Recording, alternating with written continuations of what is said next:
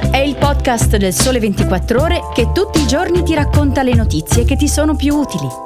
Su tutte le piattaforme gratuite e sul sito del Sole 24 Ore.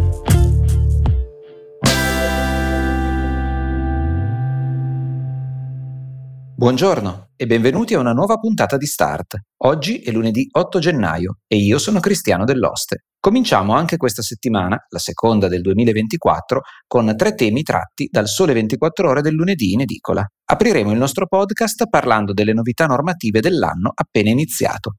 Poi ci occuperemo dello smart working e per chiudere parleremo di come cambierà il prezzo delle case in Italia.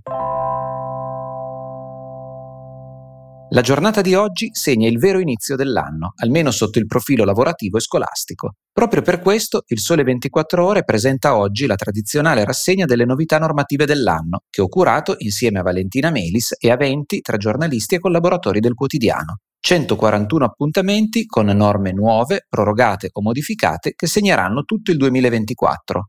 Non potendoli raccontare tutti, vi presento una top 10 delle novità più importanti per settore. Cominciamo dagli immobili. Ai canoni di locazione maturati in relazione ad affitti brevi, dal 1 gennaio si applica la cedolare secca del 26% anziché del 21%. La tassazione più cara vale dalla seconda abitazione destinata alla locazione breve. In tema di bonus casa, sempre dal 1 gennaio, si abbassa da 8.000 a 5.000 euro la spesa massima su cui si può applicare il bonus mobili. Anche se a stretto rigore questa modifica decorre dallo scorso 30 dicembre, è proprio da quest'anno che si applica la limitazione al bonus del 75% per l'abbattimento delle barriere architettoniche. Arriva così lo stop alla cessione e allo sconto in fattura e inoltre il bonus viene limitato agli interventi riguardanti scale, rampe e all'installazione di ascensori, servoscala e piattaforme elevatrici. Con la quarta novità ci occupiamo di appalti. Il decreto mille proroghe infatti ha prolungato fino al 30 giugno la possibilità di affidare gli appalti del PNRR con procedure semplificate. E ora passiamo alla famiglia.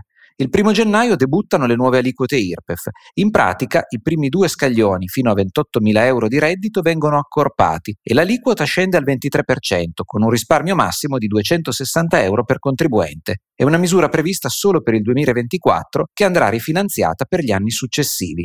Sempre dall'inizio di gennaio decorrerà la rivalutazione dell'assegno unico universale per le famiglie con figli, che nel 2023 ha raggiunto circa 5 milioni e mezzo di nuclei familiari. L'importo sta per essere di nuovo aumentato per tenere conto dell'inflazione, con una rivalutazione stimata al 5,4%. Il 10 gennaio finirà poi il mercato di maggior tutela per i clienti domestici del gas. In pratica cesseranno i prezzi regolati per la fornitura di gas a cui erano ancora legati i contratti di 6,1 milioni di persone. Con l'ottava novità passiamo a parlare di autonomi e professionisti. Dal 1 gennaio diventa generalizzato l'obbligo di fatturazione elettronica per i contribuenti che applicano il regime forfettario, con la sola esclusione di medici e operatori sanitari. In tema di scuola, segnalo poi che il 18 gennaio si aprono le iscrizioni online alla classe prima per l'anno scolastico 2024-2025.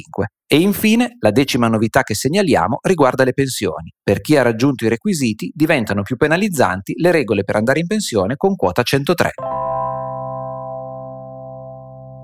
Le ultime norme, e in particolare la conversione in legge del decreto anticipi, hanno esteso il diritto allo smart working fino a fine marzo nel settore privato. Potranno così sfruttarlo i genitori con figli sotto i 14 anni e i lavoratori fragili. Tuttavia, scrive Serena Uccello sul Sole 24 ore di oggi, c'è una differenza significativa nella qualità del lavoro tra le diverse formule, il lavoro in sede, lo smart working e il telelavoro vecchia maniera. Un'analisi condotta dal Politecnico di Milano conferma che la qualità del lavoro è influenzata non solo dal luogo fisico della prestazione, ma soprattutto dal come si lavora.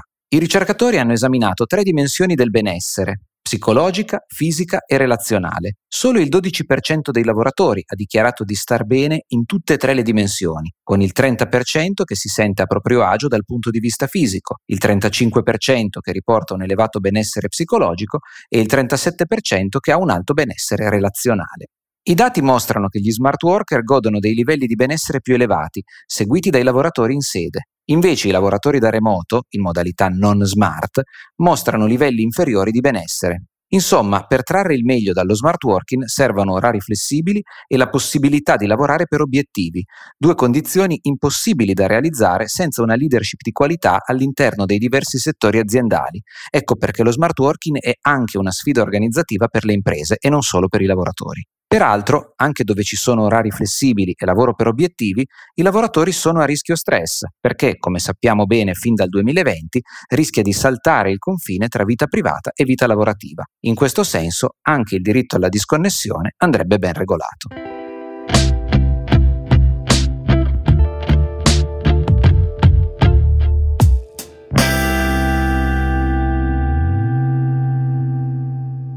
Con la terza e ultima notizia di oggi parliamo di mercato immobiliare. Laura Cavestri, sempre sul Sole 24 ore, spiega perché chi si aspetta una riduzione dei prezzi delle case e dei canoni d'affitto residenziali probabilmente rimarrà deluso.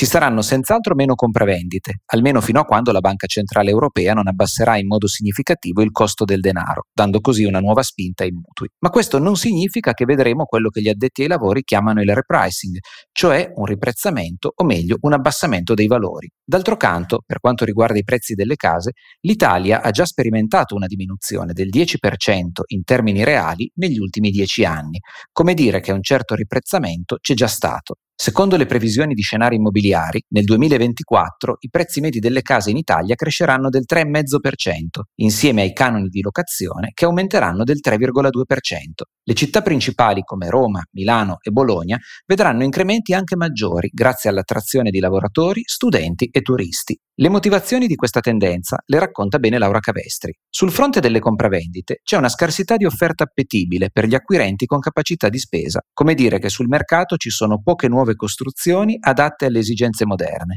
e se si guarda gli edifici esistenti si deve fare i conti con costi di ristrutturazione spesso così alti da non rendere conveniente l'acquisto. Sul mercato della locazione invece bisogna rilevare che l'aumento dei tassi di interesse e dell'inflazione ha spinto più persone verso l'affitto, contribuendo all'aumento della domanda e potenzialmente del livello dei canoni. Bene, per oggi ci fermiamo qui. Grazie per aver seguito questa puntata di Start. Come sempre, se l'avete apprezzata potete condividerla sui vostri social o con chi è interessato e se avete dubbi potete scrivermi a cristiano.delloste chiocciola il sole24ore.com. Buona settimana!